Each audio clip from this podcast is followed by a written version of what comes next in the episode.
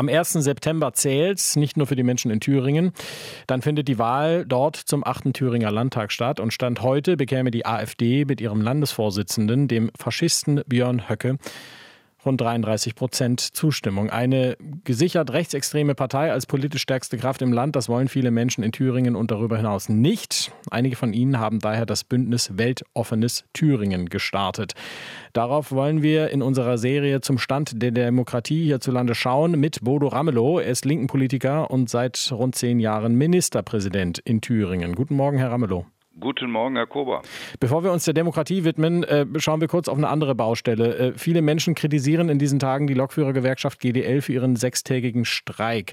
Beide Seiten, Bahn und GDL, haben seit November nicht mehr miteinander verhandelt. Wie kommt man aus diesem Dilemma raus?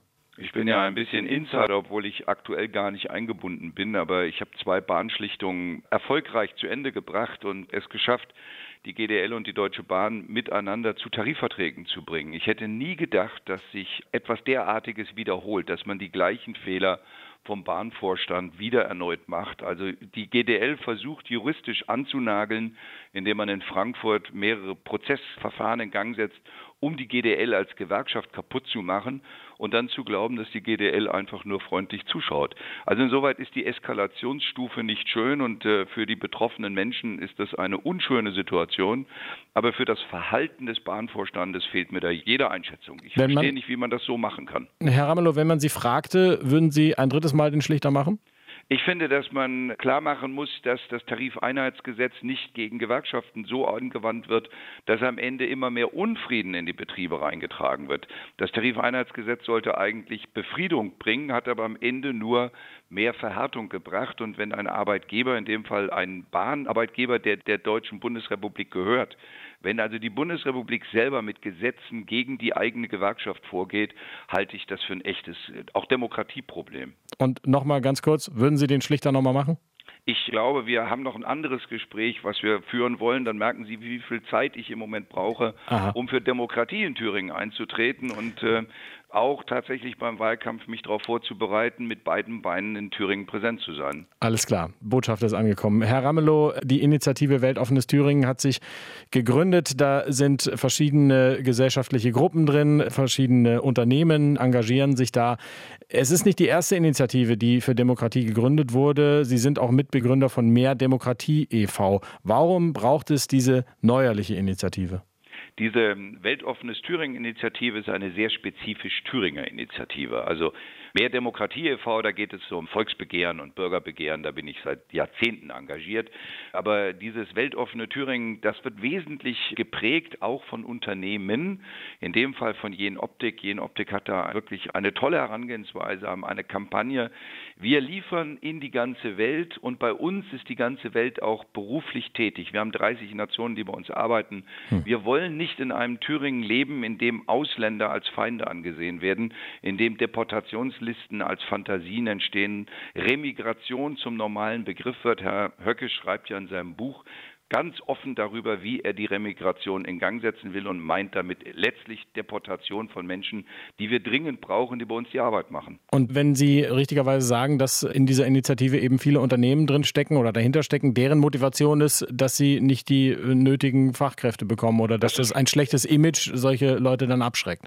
Das ist eine Motivation, das ist aber nicht die Hauptmotivation, weil auch Migranten sind nicht zu reduzieren einfach nur auf ihre Arbeitsfähigkeit, sondern es geht um ein gesellschaftliches Klima.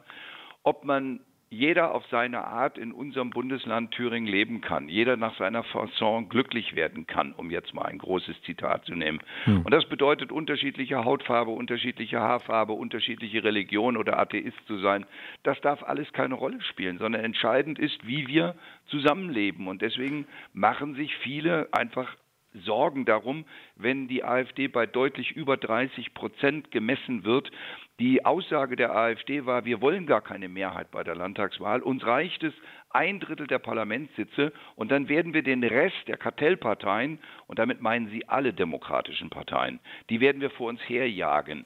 Das ist die Formulierung, die in der Form sinngemäß von Herrn Möller auf dem AfD-Parteitag schon vor einem Jahr angekündigt worden ist. Und das bedeutet, dass wir keine Verfassungsveränderung mehr vornehmen könnten. Wir könnten keine Verfassungsrichter mehr im Parlament bestimmen. Und das Problem ist, die AfD würde dann ihr Erpressungspotenzial gegen alle anderen Parteien zu einer Blockade der Demokratie in die Hand nehmen und versuchen, alle anderen Parteien an die Wand zu spielen. Herr Ramelow, wie groß ist die Gefahr, dass rechtsextreme Kreise vor dem Hintergrund, was wir jetzt in den vergangenen Wochen gehört haben, an Treffen, die stattgefunden haben, dass rechtsextreme Kreise mehr oder weniger unbemerkt unter den Augen von Demokraten gewachsen sind? Das ist nicht unbemerkt geschehen. Das wollte man nur lange nicht wahrhaben. Herr Höcke war da immer offen. Also man darf ihn zulässigerweise und gerichtsnotorisch als Faschisten bezeichnen. Das heißt, aus der ehemaligen Lucke-Partei ist eine originalfaschistische deutsche Partei geworden. Das ist leider europäische Normalität oder Durchschnitt. Frau Meloni regiert gerade in Italien, die Schwedendemokraten sind mitregierend und der entsprechende Vertreter in den Niederlanden hat gerade gewonnen, hat die niederländischen Wahlen gewonnen. Das ist das, was die AfD in Deutschland auch repräsentiert. Aber wenn man den Spitzenkandidat zur Europawahl der AfD nimmt, der mit seinen Mitarbeitern ist ja ganz tief bis ins rechtsextreme Milieu eingebettet.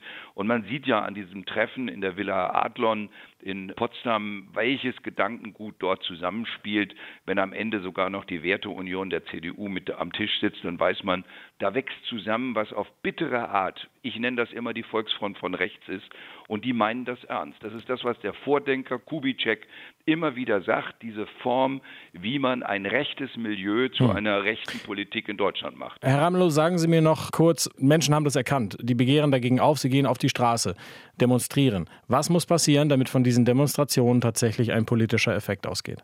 Im Prinzip erlebe ich gerade eine Veränderung unseres gesellschaftlichen Klimas. Ich war in Weimar bei der Demonstration, das sind alles junge Studierende gewesen. Ich war begeistert, wie 18-, 19-, 20-Jährige, die offenkundig in ihrem Leben noch nie politisch engagiert waren, auf einmal sich auf die Straße begeben und sagen, wir stehen hier, wir stehen für Weltoffenheit.